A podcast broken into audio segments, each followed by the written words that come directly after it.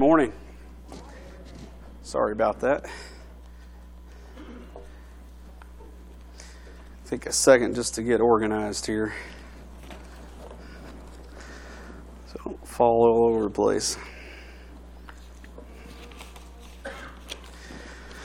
Again, like I was telling um, the Sunday school crew this morning, uh, I just I want you guys all to know that uh, we're we're all part of one team.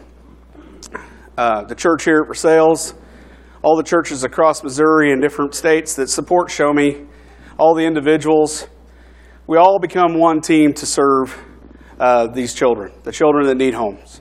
And so I just want I just want to uh, uh, emphasize that. I want to emphasize the fact that it's not uh, us doing the work; it's us doing the work, all of us, each and every one of us.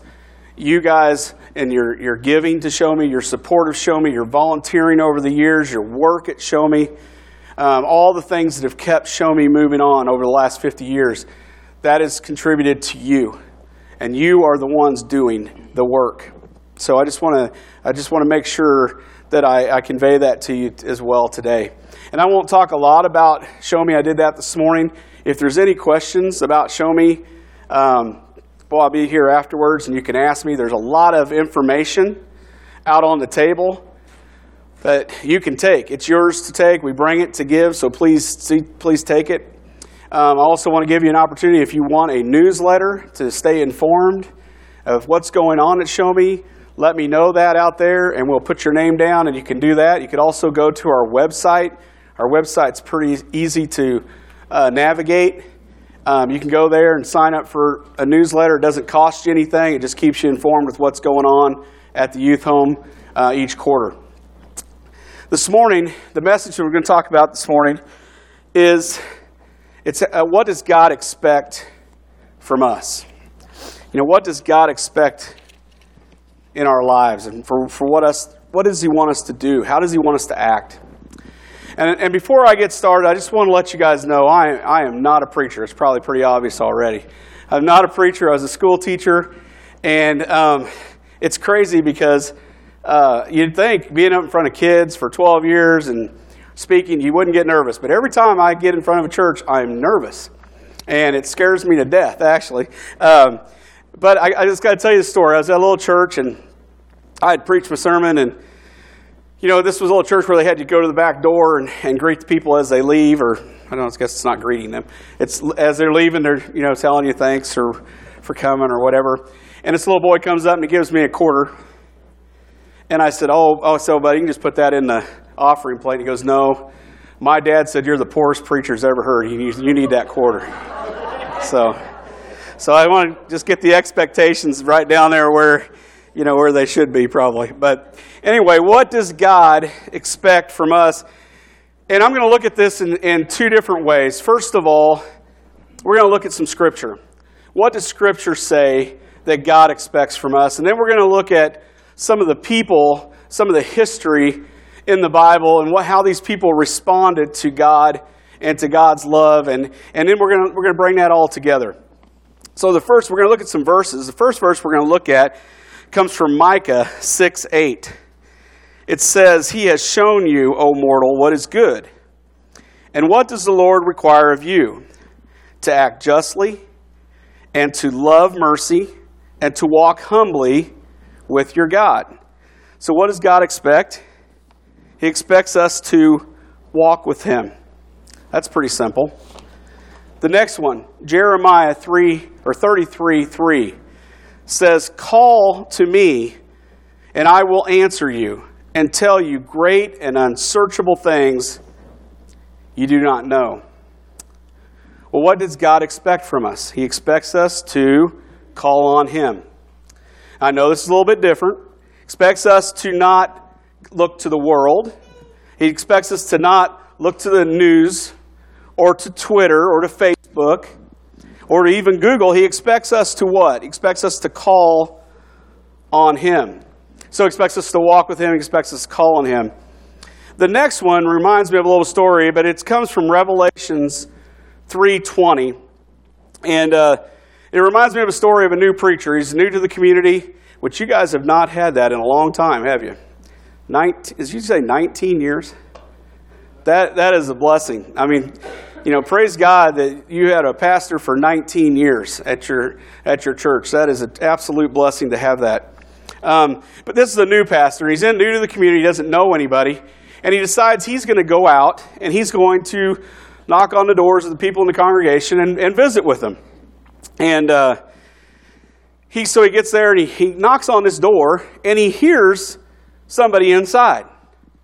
But nobody comes to the door. So he knocks again and he hears some more scrambling around and, and nothing. Nobody comes to the door.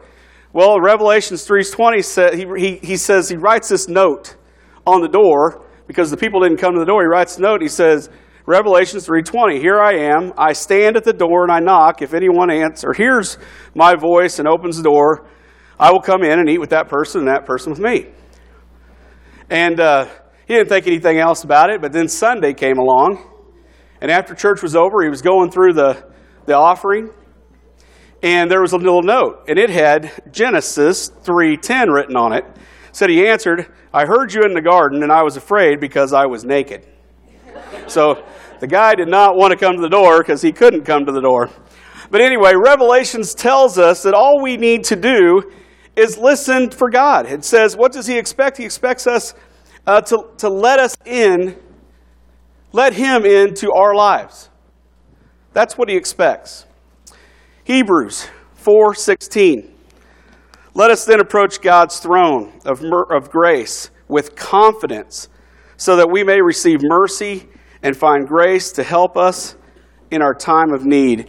And I got to tell you, this is one that I really struggle with. I don't know about you, but I really struggle with. I probably shouldn't say this, but I have struggle. I struggle with having confidence when I ask God for something. And you're thinking, why? Well, how many times do we we neglect to ask God for some of the simplest things in our lives? We do that, don't we? I mean, it could be uh, boy, I'm not feeling good today. Well, I'm not going to bother God with that. You know, I'm not going to bother God with, with my cold or with the situations that are going on in my life. Is that because we don't want to bother Him, or do we just really not truly believe that He can fix that? And sometimes I think we just lack confidence in going to God with our problems, with our needs. But that's exactly, the scripture tells us that's exactly what He wants. He wants us to have confidence in Him. He wants us to know that when we talk to Him, when we pray to Him, that He will answer our prayers. And we need to have that confidence. In Galatians 5 1, it is, it is for freedom that Christ has set us free. Stand firm. Stand firm then, and do not let yourselves be burdened again by your yoke of slavery. And I wear this verse on my wrist all the time. Galatians 5 1. And, and, and, and when you think about that verse, you know, we, think, we know that Jesus died for our sins, right? We know that. But I think it goes way beyond that. It's much deeper. Jesus died to free us from those sins that we committed. So, how many times do we drag those sins around with us. Well, no, everybody's going to look at me funny because I did this. Or I can't go and do this in the, in the, in the, the ministry because, you know, I've done this in my past. Well, the truth is that, that, that God sent Jesus to die for our sins so that we can be free from those past sins. We no longer have to worry or carry that yoke. And I know that a lot of us, we can understand the yoke as farmers or as, or as people with livestock, we understand the fact that when you're yoked to something, that it's a burden, isn't it? That it pulls us down. It's something that weighs on us. And that's, that's what God does not want us to do. That's why He sent Jesus to die for our sins. So it's kind of amazing after we look at the scriptures, just these few scriptures, that that's all that God's asking of us, isn't it? You know, God doesn't sit there and give us a whole bunch of impossible tasks to do. He doesn't say, Today, Mark, you're going to talk to 25 non Christians. And tomorrow you're going to do that same thing. He doesn't say that to us. He doesn't say you're going to only be able to do certain things in this life. He doesn't do that to us. He doesn't restrict us. What he simply says is walk with me, call on me, hear me, be confident in me, and allow me to give you freedom from your sins. And I have to ask the question after looking at those verses why is it so hard to be a Christian? You know, we hear that a lot, don't we? It's just so hard to be a Christian these days. It's really not.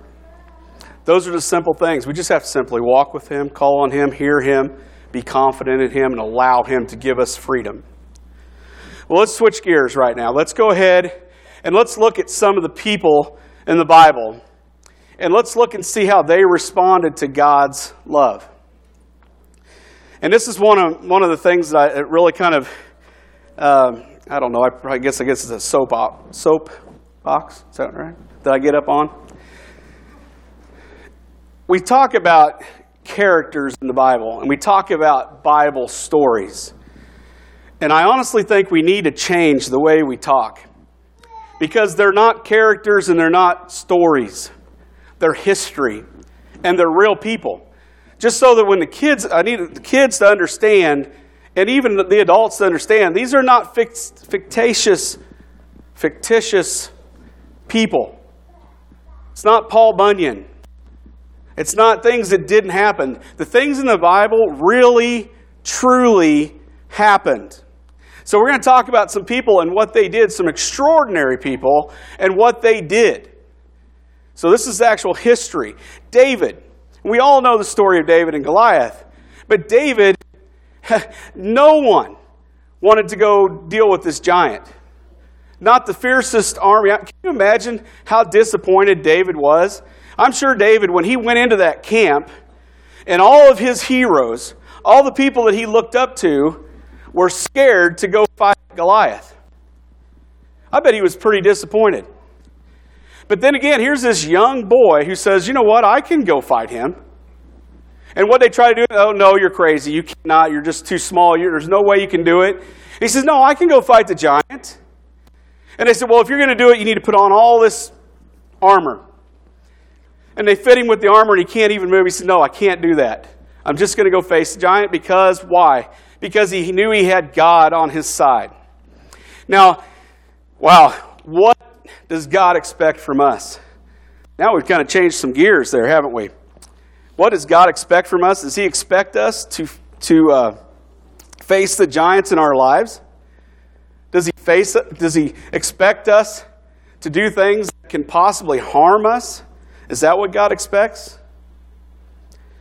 Let's look at another character. And this, this character is Ananias. And we're going to look at Acts 9 10 through 15. In Damascus, there was a disciple named Ananias. The Lord called to him in a vision, Ananias. And I want to stop right there and say, wow, that guy was a righteous man.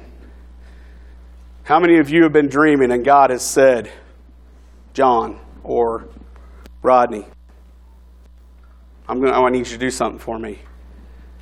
So we know Ananias was a pretty righteous man because God has called him by name. He says, Yes, Lord.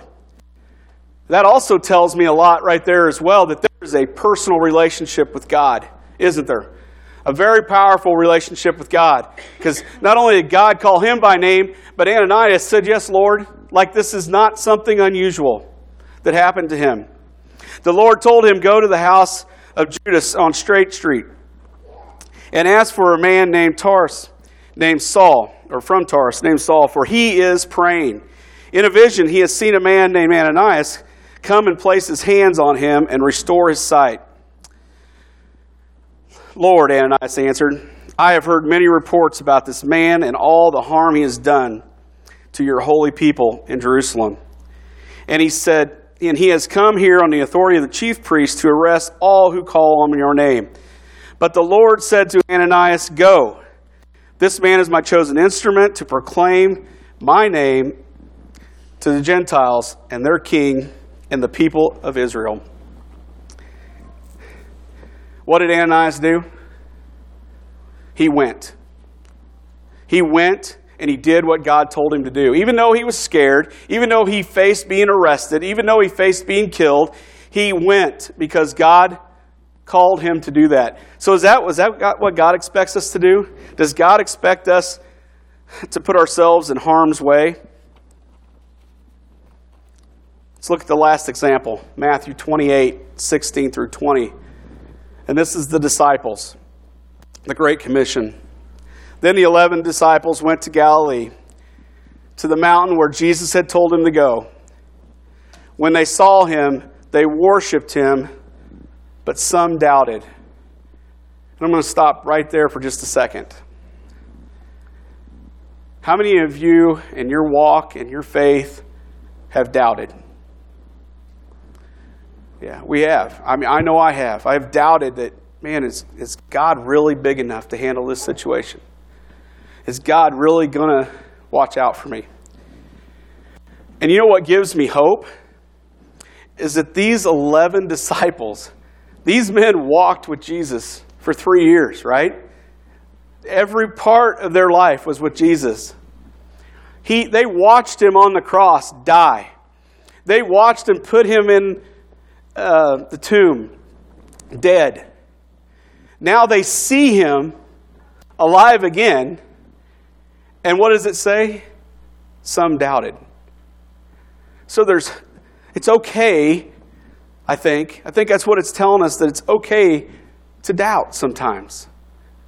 You know, because these men had, had seen it all and still had a little bit of doubt. So, so don't beat yourself up if you're sitting there today and go, Well, I don't know if I really believe in this stuff. You know, gosh, God wants you to believe in it all. God wants you to believe in Him. God wants you to be His child. And, but it's, it's okay sometimes if you have a little doubt. I may be missing this, maybe messing this all up. You know, I'm not, I'm not a preacher, but that's what it says to me is that these guys doubted too, and it's okay. Then Jesus came to them and said, All authority in heaven and on earth has been given to me. Therefore, go and make disciples of nations, baptizing them in the name of the Father, the Son, and the Holy Spirit, and teaching them to obey everything I have commanded you. And surely I am with you always to the very end of the age. And each one of these disciples did exactly what Jesus told them to do. And each and every one of them were killed for doing that those things. Each and every one of them were crucified in some way or another. Is that what God expects from us? Does God expect us to die for Him? So, see, I'm kind of confused now. I don't know if you are, but I'm kind of confused because it said in the scriptures that we're just supposed to walk with Him, call on Him, hear Him, be confident in Him, and He would give us freedom. But these guys all took their faith to the point of death or threat of death. Well, I think that Paul kind of sums it up, kind of summarizes, brings it all together in Romans 12. It says, Therefore, I urge you, brothers and sisters, in view of God's mercy, to offer your bodies as living sacrifices, holy and pleasing to God. This is your true and proper worship. Do not conform to the patterns of this world, but be transformed by the renewing of your mind then you'll be able to test and approve what God's will is his good, pleasing, and perfect will. For by the grace given me, I say to every one of you, do not think of yourselves more highly than you ought, but rather think of yourself with sober judgment, in accordance with the faith God has distributed to each of you. For just as each of us has one body with many members. These members do not all have the same function. So in Christ, we, though many, form one body, and each member belongs all to the others. And I think this is very important. This is what Pastor was just talking about earlier. We all form the body of Christ. We have all, and it tells us in the next verse, we have, we have different gifts according to the uh, the gifts according to the grace given to each of, of us. Um, if your gift is prophecy, then prophesy. If it's uh, prophesy according to your faith. If it is serving, then serve. If it's to teach, then teach. If it is to encourage, um, then give encouragement. If it is giving, then give generously. If it is to lead, do so diligently. If it is to show mercy, do it cheerfully. Now I want to look, jump back up there to verse 3 where it says, For, for by the grace given to me, I say to what? Every one of you. So it doesn't just say some of us. It doesn't just say that only the good looking people. That would definitely leave me out. It doesn't say only the skinny people. It doesn't say all the smart people. It says every single one of us has been given a gift. And, and, and here's, here's the situation we have already been given those gifts, we've already been giving, given those assignments from God. And when we choose not to do those things, what happens to the body of Christ? The body of Christ does not function the way it was designed to function. We're not doing what God wants us to do as a body if we're not doing what He's called us to do. So, not all of us are going to be like the disciples and preach to our deaths. Not all of us are going to be like David, who had to stand up to a giant when, when, we're, when we're boys. Um, there, we all have our own, our own gift or our own assignment from God.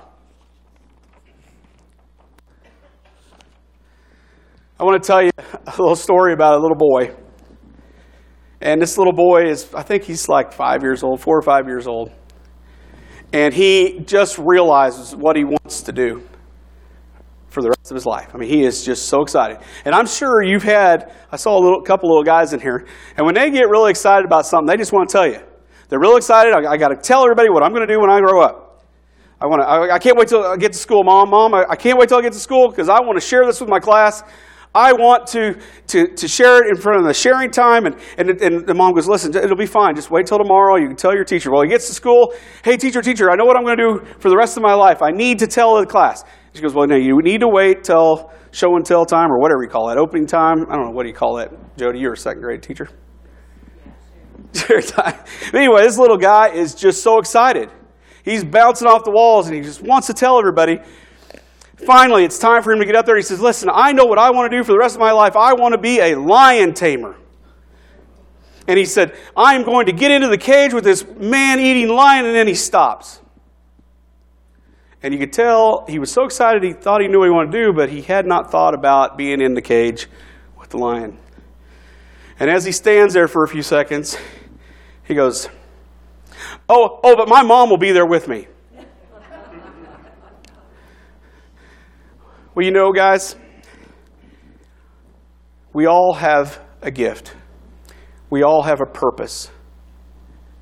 And it's not going to always be easy. It's not going to be what you thought it was going to be, probably. God is going to push us in directions we thought we would never be. I know for a fact, if somebody would have told me 10 years ago I'd be standing in front of a church preaching a sermon, I would have said they were nuts. But God has other plans for our lives. It's not going to be easy to step out and to do something that I know that each one of us, I know as you're sitting there this morning, that you know there is something that God is calling you to do. Each and every one of us has it. We have that feeling inside of us. And I can tell you this right now it's not going to be easy, it's not going to be fun. Sometimes it's going to hurt. Sometimes you're going to have to move. Sometimes you're going to have to do things that you never thought you would do. But you know what? Just like that little boy, God is there with you.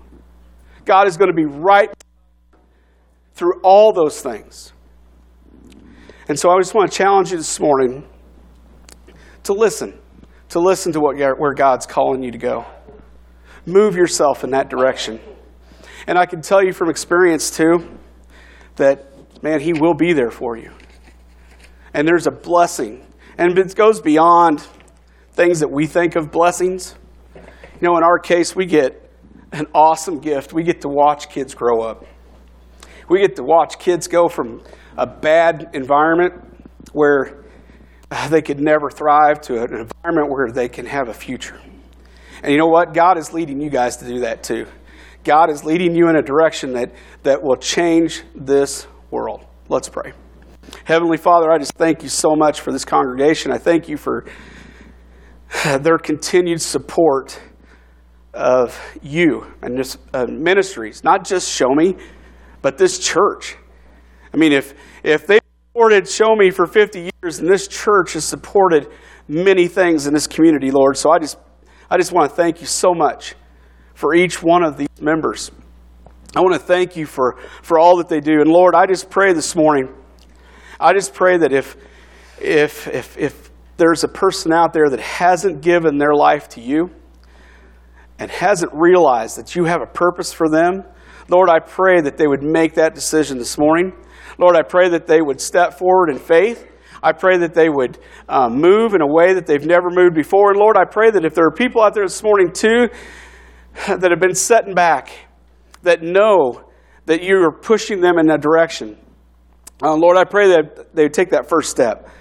I pray that they would move and, uh, and grow the body of Christ and allow the body of Christ to function the way you intended it. And all these things we pray in Jesus' name.